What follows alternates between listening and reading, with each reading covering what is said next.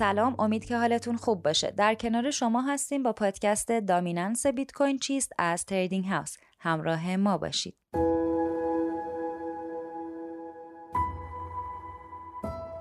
با اینکه بیش از یک دهه از تولد بیت کوین و متعاقبا دنیای کریپتو میگذره و تو روند نزولی اخیر هم قیمت بیت کوین از حدود 70 هزار دلار به زیر 16 هزار دلار رسید ولی BTC هنوز هم بزرگترین و ارزشمندترین دارایی این بازار بوده و هست. تو دنیای کریپتو یه شاخص مهم وجود داره که در واقع درصد ارزش بازار بیت کوین نسبت به کل بازار کریپتو رو نشون میده که بهش میگن نرخ تسلط یا دامیننس بیت کوین.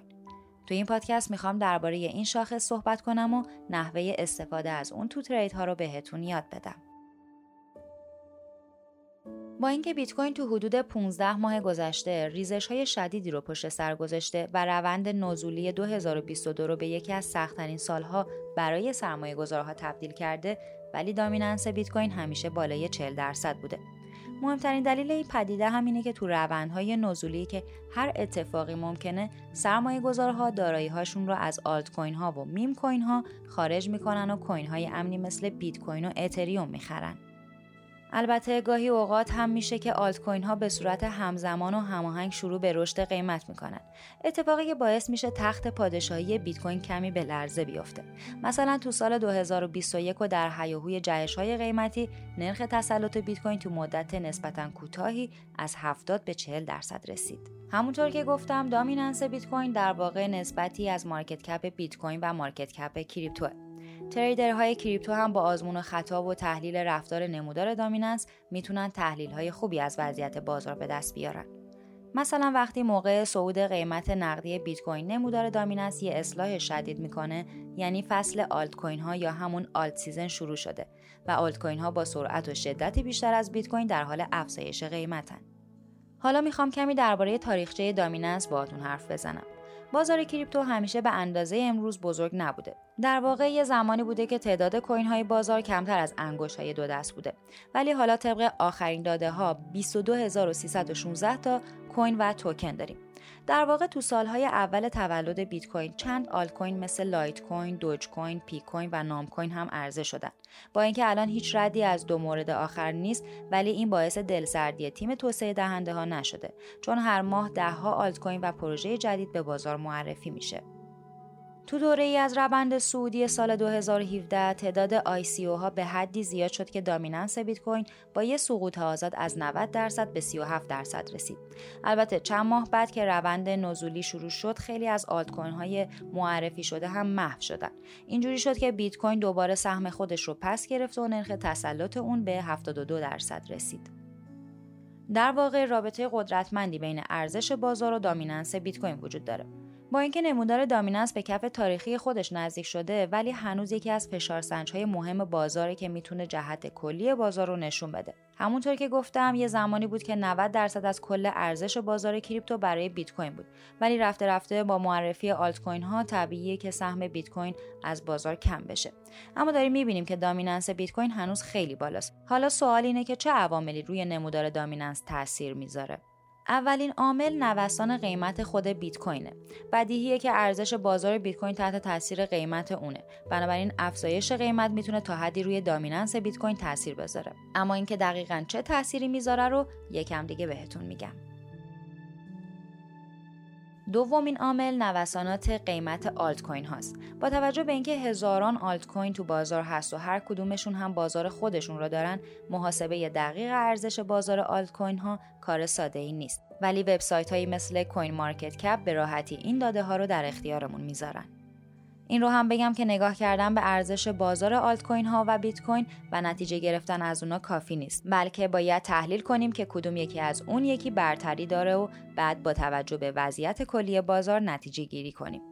بنابراین سومین عامل هم نزولی یا سعودی بودن بازاره که در واقع تاثیر خیلی زیادی هم روی دامیننس داره.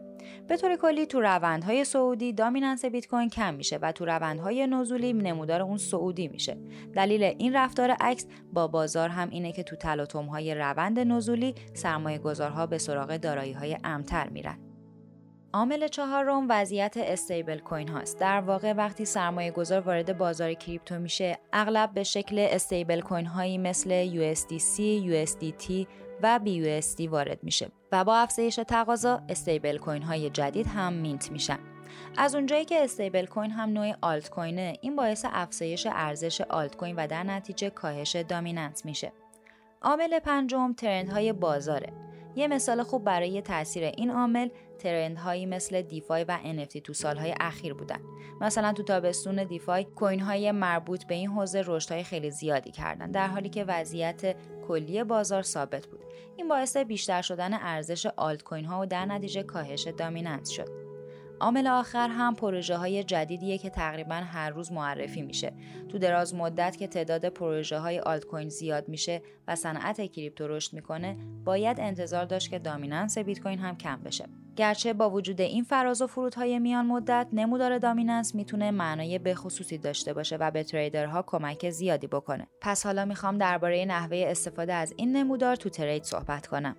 همونطور که گفتم تابستون DeFi باعث کاهش dominance بیت کوین شد. alt season هم دقیقا همچین تأثیری داره. همونطور که گفتم تابستون DeFi باعث کاهش dominance بیت کوین شد. alt season هم دقیقا همچین تأثیری داره. بنابراین تحلیل نمودار dominance می‌تونه نشونه های اولیه شروع alt season رو بهمون بده. بنابراین می‌تونید زودتر سرمایه خودتون رو به پروژه های با کیفیت وارد کنید و منتظر سود باشید.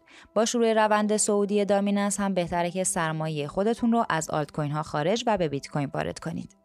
وقتی قیمت و dominance بیت کوین زیاد میشه trader ها سرمایه خودشون رو وارد بیت کوین می‌کنن چون سریعترین اسب مسابقه است.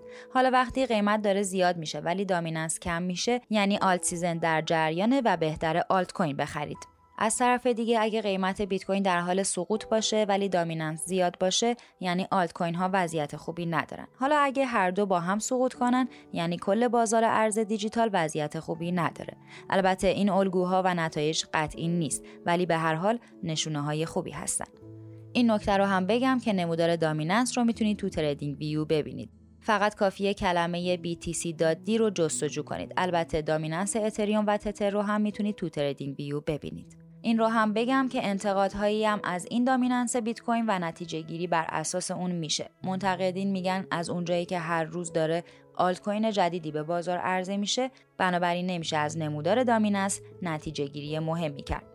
انتقاد دیگه اینه که قطعا تو بازار کریپتو کوین هایی هستن که گم شدن و دیگه دسترسی به اونا ممکن نیست.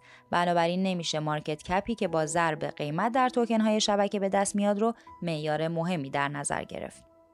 در آخر هم باید گفت که روش های تحلیل تو بازار کریپتو خیلی زیاده و همونطوری که گفتیم در عین اینکه دلایلی برای به درد نخور بودن نمودار دامیننس وجود داره دلایل زیادی هم برای مفید بودن اون هست. بنابراین مثل همیشه باز هم باید بگم که قبل از ورود سرمایه عزیز خودتون به این بازار خوب تصمیم خودتون رو بگیرید.